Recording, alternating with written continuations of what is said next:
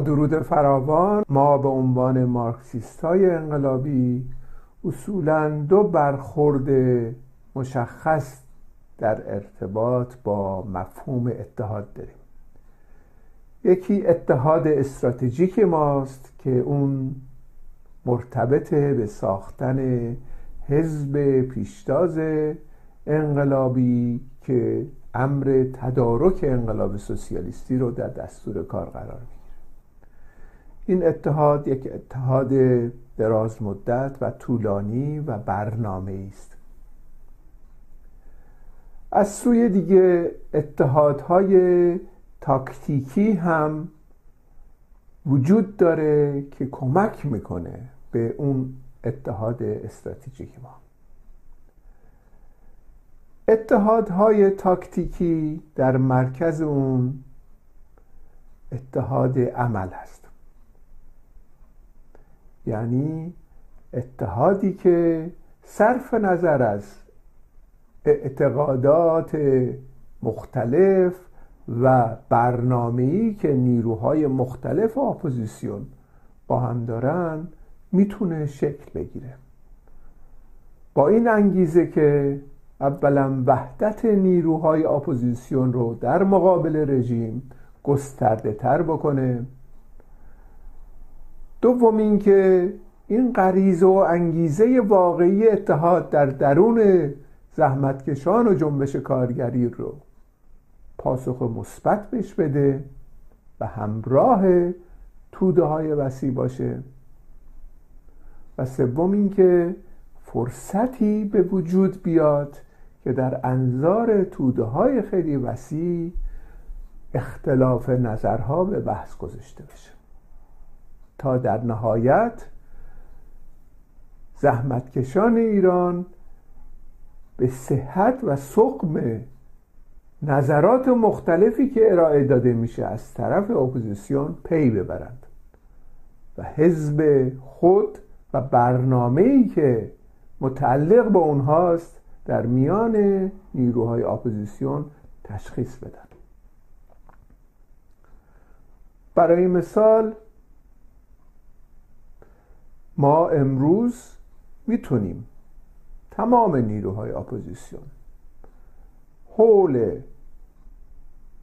آزادی زندانی سیاسی اتحاد عمل داشته باشه و به شکل نمونه می‌تونیم مثلا یک یا چند نفر از زندانی های سیاسی که امروز در زندان هستند به شکل سمبولیک انتخاب بکنیم و از اینا حمایت کنیم تا اینا آزاد بشن. توافق بکنن اپوزیسیون که یه تعدادی رو ازشون حمایت کنم و در سراسر جهان به شکل یک پارچه این اقدام رو با هم انجام بدیم. خب این پیشنهاد خیلی منطقی و قابل درک انجام نمی‌گیره. باید ببینیم چرا این اتحاد عملهای مشخص که مرتبط به نیازهای جنبش کارگری و به انگیزه های جنبش کارگری در راستای ایجاد اتحاد شکل نمی‌گیره. به نظر ما علت اصلی اون وجود یک انحراف در جنبش کارگری و اپوزیسیون هستش. و این انحراف انحراف فرقه گرایانه است یعنی سازمان ها و احزاب سیاسی برخوردی فرق گرایانه می‌کنن. یعنی منافع احزاب و دسته های خود رو فرای منافع کل جامعه قرار میدن. اینها تصور می‌کنند که با دادن شعارهای رادیکال یا دستورالعملهایی به توده های مردم می‌تونن به هدف نهایی برسند. تصور می‌کنن که خودشون در محور مبارزات جنبش کارگری قرار گرفتن و تنها نیروی انقلابی هستند و حتی فراتر رفتن احزابی رو از طرف طبقه کارگر و توده ها ساختند. به نیابت از طبقه کارگر رهبران خودشون رو تعیین کردن انتخاب کردن از طرف طبقه کارگر و توده های وسیع. و اون رهبران برنامه ای رو تدوین کردن از طرف طبقه کارگر و زحمتکشان ایران.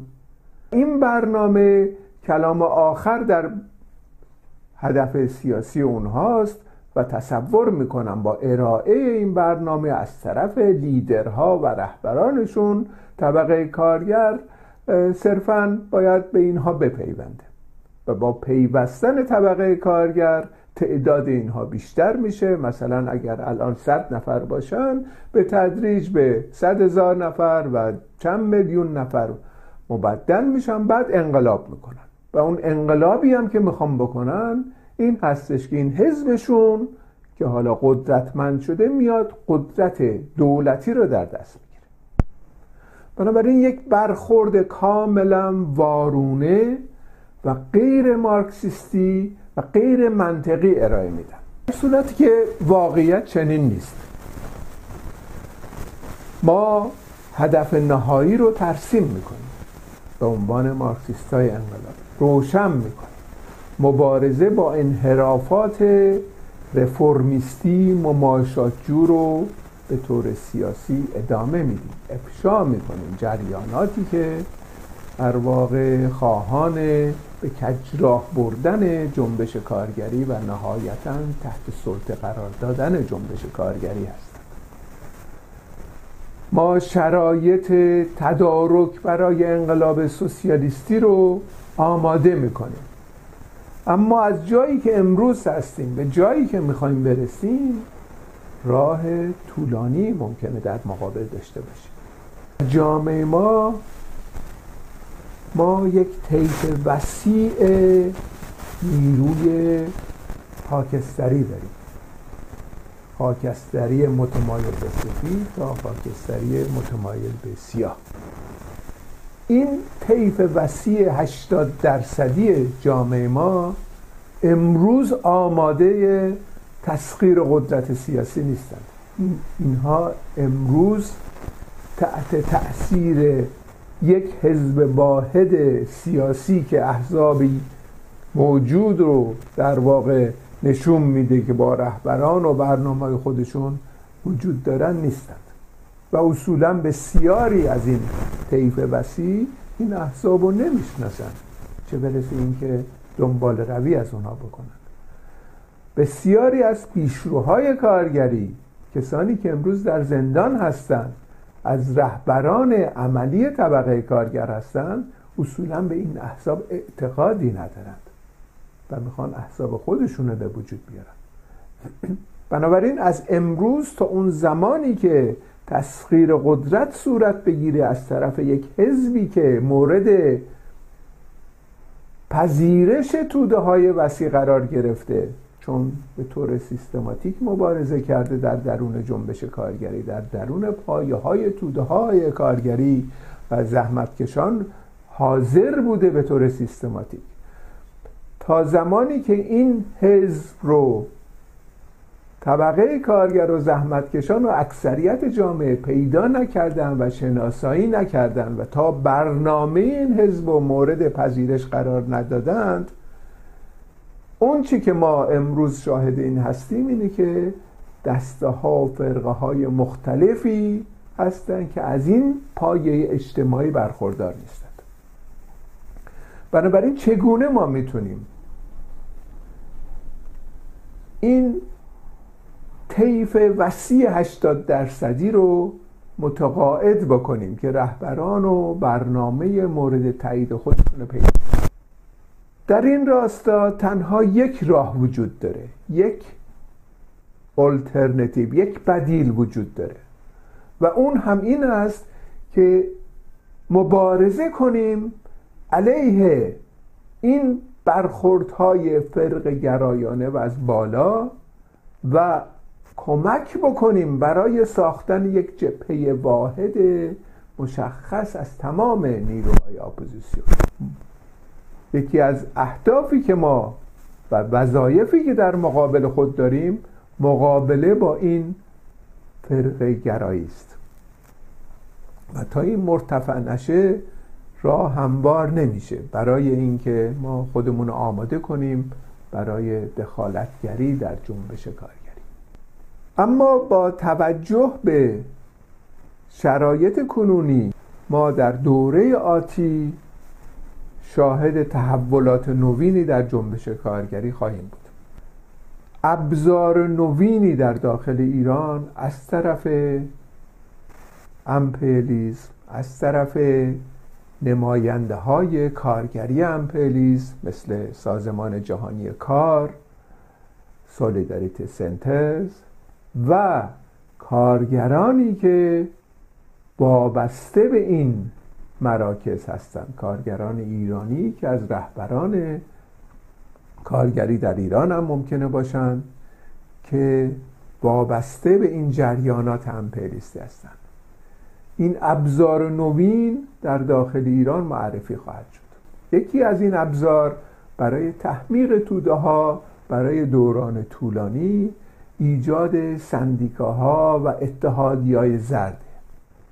اتحادی زرد به این مفهوم که در تحت کنترل خود رژیم سرمایداری ایران قرار می‌گیره با همکاری و نفوذ سیاست های امپریستی مورد توافق و مورد بررسی داره قرار می‌گیره. اگر چنین بشه واضحه که توده های خیلی وسیع کارگران خیلی وسیع رو درگیر این اتحادی های زرد می‌خواهند کرد. یعنی پس از یک دوره طولانی از اختناق و پس از یک دوران طولانی از نبود شرایط کافی اقتصادی برای امرار معاش حتی میان کارگران یک سلسله روزنه هایی نشون خواهند داد به کارگران. و کارگرای خیلی وسیع منطقا شرکت خواهند کرد در این اتحادی های زرد با حمایت و با تبلیغات بسیاری که از طرف همین رادیو تلویزیون هایی که مرتبط به امپریس هستن کمک می‌کنه که کارگران هرچی سریعتر هرچی زودتر به این جریانات زرد که متعلق به خود امپریالیسم و متعلق به رژیم خواهد بود بپیوندد. خب در اونجا ما به عنوان مارکسیست های انقلابی باید سیاست مشخصی داشته باشیم. و اگر این سیاست فرق گرایانه ای که اشاره کردم در دوره آتی بخواد اعمال بشه خب واضحه. که کمک می‌کنه به اینکه این تحمیق توده ها خیلی عمیقتر صورت بگیره. یعنی سیاست فرق گرایانه طبقه کارگر منزوی می‌کنه از این پروسه ای که توده های خیلی وسیع درگیرش خواهند شد. از سیاست های فرق گرایانه ما می‌تونیم به چند مورد اشاره بکنیم. مثلا ادهی هستند در جنبش کارگری ایران که اصولا فعالیت های سندیکالیستی عملیاتی در راستای تحقق مسائل روز طبقه کارگر رو مردود اعلام می‌کنن و شعارهای پرتمطراق و به زعم خودشون رادیکال رو مطرح می‌کنن. مثلا هدف کارگران باید این باشه که لغو کار مزدی بکنند و این جریانات سندیکالیستی و فعالیت های طبقه کارگر که به این شکل است اینا رفرمیست اینا در واقع به درد نمی‌خوره. در دوره آتی اگر میلیون ها نفر از کارگران ایران دلایل مختلف به دلیل اینکه اصولا آگاهی کافی از این اتحادی زرد نداشتن ملحق بشن به این اتحادی ها روش فرق گرایانه برخی از فعالین جنبش کارگری این خواهد بود که ما این رو مردود اعلام مردود اعلام کردن سیاست سندیکا و اتحادی های زرد منجر به این میشه که خودشون رو منزوی می‌کنن از توده هایی که ناآگاهانه در این اتحادی ها شرکت خواهند کرد. بنابراین این یک برخورد فرق گرایانه انزواگرایانه خواهد بود. روش مارکسیستا کاملا متفاوت خواهد بود با این روش فرق گرایانه. ما اتفاقا در یک همچی شرایطی خواهان ایجاد جبهه های واحد کارگری خواهیم بود. بر اساس همین توضیحاتی که دادم. همانند ایجاد یک اتحاد عمل. دور مسائل طبقه کارگر دور مسائل و پیش شرط هایی که طبقه کارگر رو به مسیر درست هدایت می‌کنه ما وارد اتحاد عمل حتی با جریانات رفرمیستی خواهیم شد. در دوره آتی. جریاناتی که سندیکالیستی هستن و مبارزاتشون محدود هست مبارزات ضد سرمایه‌داری ندارن اما در درون جنبش کارگری گوش شنوا دارن و تأثیراتی گذاشتن. ما طبقه کارگر و جنبش کارگری رو به هیچ وجه نمی‌تونیم رها کنیم و بسپاریم به این رهبران و تنها راه افشای این رهبران دخالت و ایجاد جبهه های واحد کارگری است. و توده های وسیع وقتی دیدن در عمل که اون رهبرانی که به زعم خودشون رهبرانشون بودن مبارزاتشون محدود هست و یا وارد فعالیت های مشخص حمایت از کارگران نمیشن. به شکلی دارن از سرمایهداری دفاع می‌کنن. به این ترتیب برش می‌کنن از این رهبران اما اگر بخوایم سبک کار فرق گرایان را دنبال بکنیم این هستش که ما میریم به شکل موازی یک چیزهای کوچیکتری یک شکل دیگه ای مثلا میریم کمیته های نمی‌دونم کارخونه می‌سازیم به جای این کار. واضحی که ساختن کمیته های کارخونه یکی از کارهایی است که پیشروهای کارگری در دوره آتی باید انجام بدن. و این کمیته ها در گذشته هم ساخته شده. اما اون بدیل بدیل عدم دخالت رو تقویت نمی‌کنه. این کار هم به هر حال یکی از مسائل اساسی هستش که ما باید انجام بدیم. یعنی دخالت تو جایی که توده ها وارد شدن حتی با رهبری اشتباه. و این سیاست سیاست مبارزه با فرقگرایی رو ما در آتیه خواهیم داشت. و باید خودمون از همکنون آماده کنیم.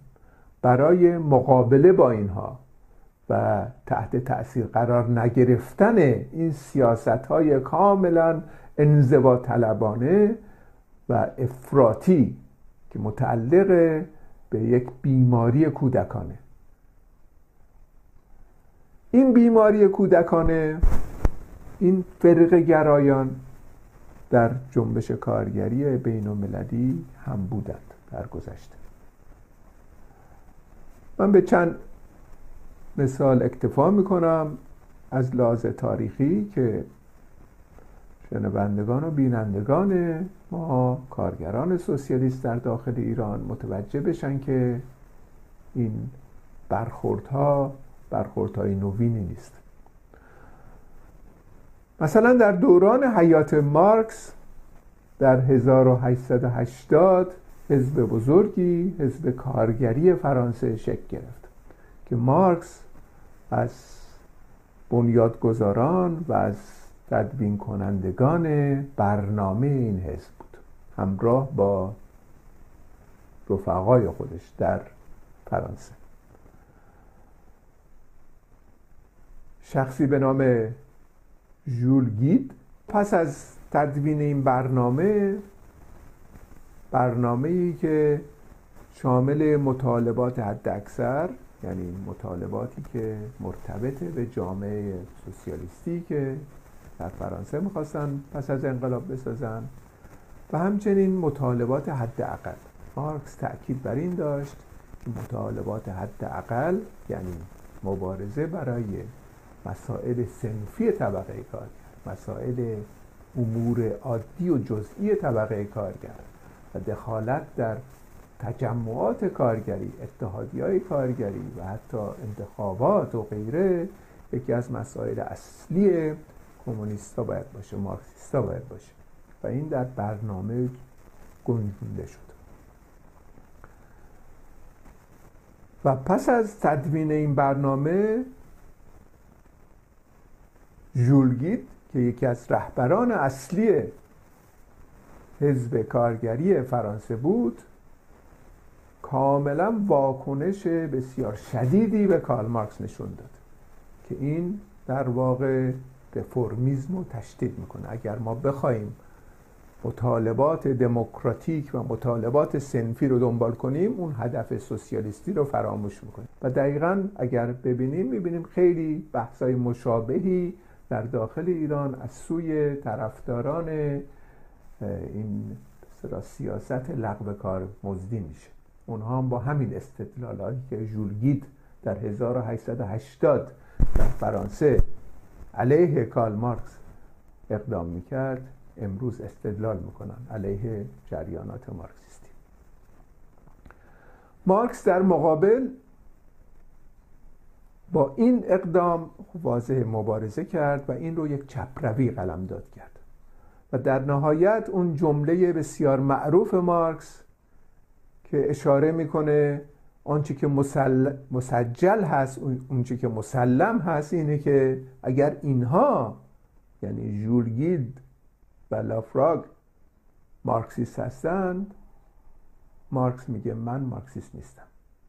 یعنی به شدت خودشون از این فرق گرایی جریانات مارکسیستی اون دوران جدا کرد حتی در این در, در واقع به شکل تنز از این واژه استفاده کرد که اگر اینها این چپروان این فرق گرایان که از دوستان و خانواده من هستن خودشون رو مارکسیست می‌دونم من مارکسیست نیستم.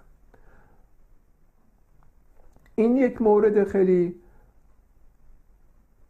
مشخصی هستش از تاریخ جنبش کارگری و نشان میده که در درون خود جریانات مارکسیستی این برخوردهای فرق گرایانه ظاهر میشه و باید با اون مقابله کرد همونطور که مارکس کرد. در دوران بعدی پس از انقلاب اکتبر در دورانی که اصولا تدارکات انقلاب اکتبر ریخته می‌شد حزب بلشویک از 1905 که جدا شد از منشویک های جریانات جریان راستی بود در اون دوران به طور سیستماتیک با سیاست غیر فرق گرایانه تدارک انقلاب دید. یعنی بارها حتی از 1905 تا 1912 با همین منشویک هایی که ازشون جدا شده بودن اتحاد عملهای متعددی ایجاد کردن و حتی وارد وحدت هم می‌خواستن بشن. که به دلایلی اتفاق نیفتاد و اصولا تجربه انقلاب اکتبر که یک انقلاب پیروزمندی بود در جهان تنها و اولین انقلاب سوسیالیستی در جهان بود به دلیل یک سیاست های غیر فرقی به دلایل سیاست های امر دخالتگری و ایجاد اتحاد عملها ایجاد جبهه های واحد کارگری و غیره شکل گرفت. اگر این نبود اصولا این انقلاب هم به پیروزی نمی‌رسید. حالا اینکه در سالهای بعد این انقلاب به انحراف رفت مشکلات ایجاد شد جریانات حتی ضد انقلابی بیرون اومدن از این انقلاب اون بحثی جداگونه و به اون مشکلات اون دوران و اشتباهایی که شد باید برخورد بشه. اما پیروزی انقلاب انقلاب اکتبر نتیجه برخوردهای غیر فرقه گرایانه بود.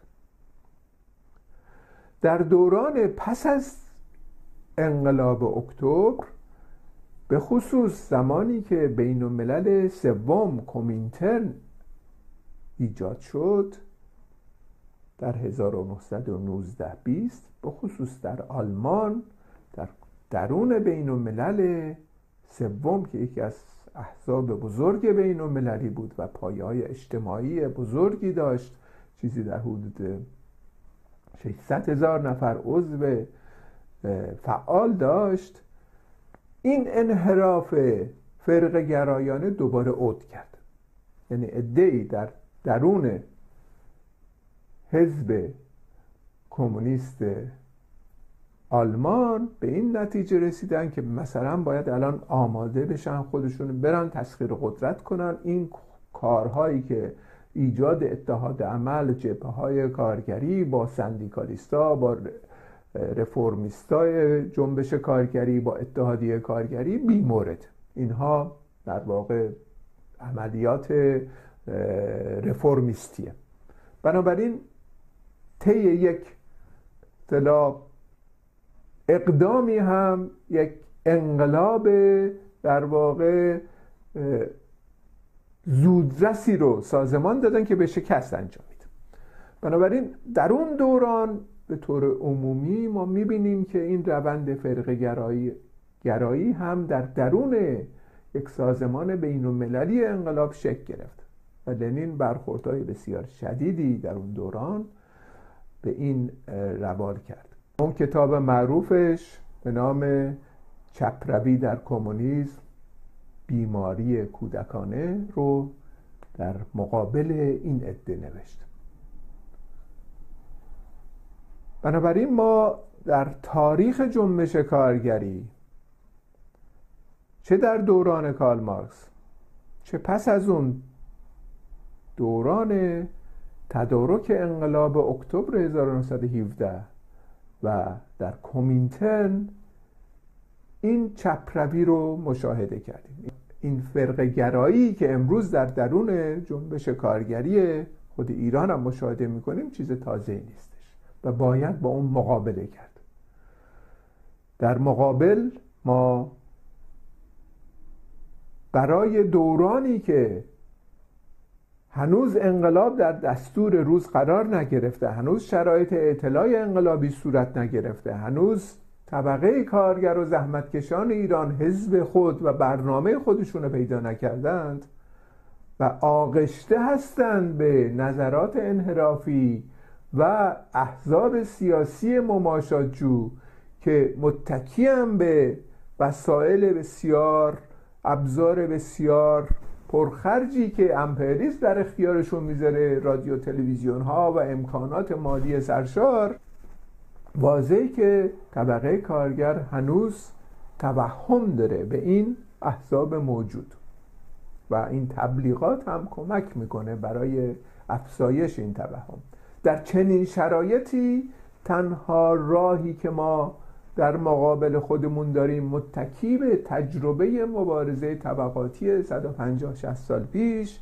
این هستش که وارد اتحاد عملها بشیم. اتحاد عملها رو تبلیغ بکنیم و در موقعیتی قرار بدیم معاشاتجو و رفرمیست رو که پاسخ بدن به این درخواست.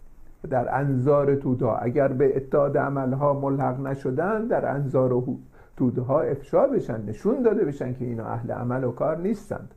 و اگر وارد این اتحاد عملها بشن در سطح سیاسی مبارزه با اونها شکل خواهد گرفت و افشا خواهند شد از لحاظ برنامه‌ای و از لحاظ سیاست ها در دوران آتی هم در درون ایران اگر تحولاتی رخ بده که شرایطی ایجاد بشه توده های خیلی وسیع در درون اتحادی های زرد شکل بگیرن ما پیشنهاد جبه ایجاد جبهه واحد کارگری با حتی جریاناتی که رفرمیست هستن رو باید مطرح بکنیم.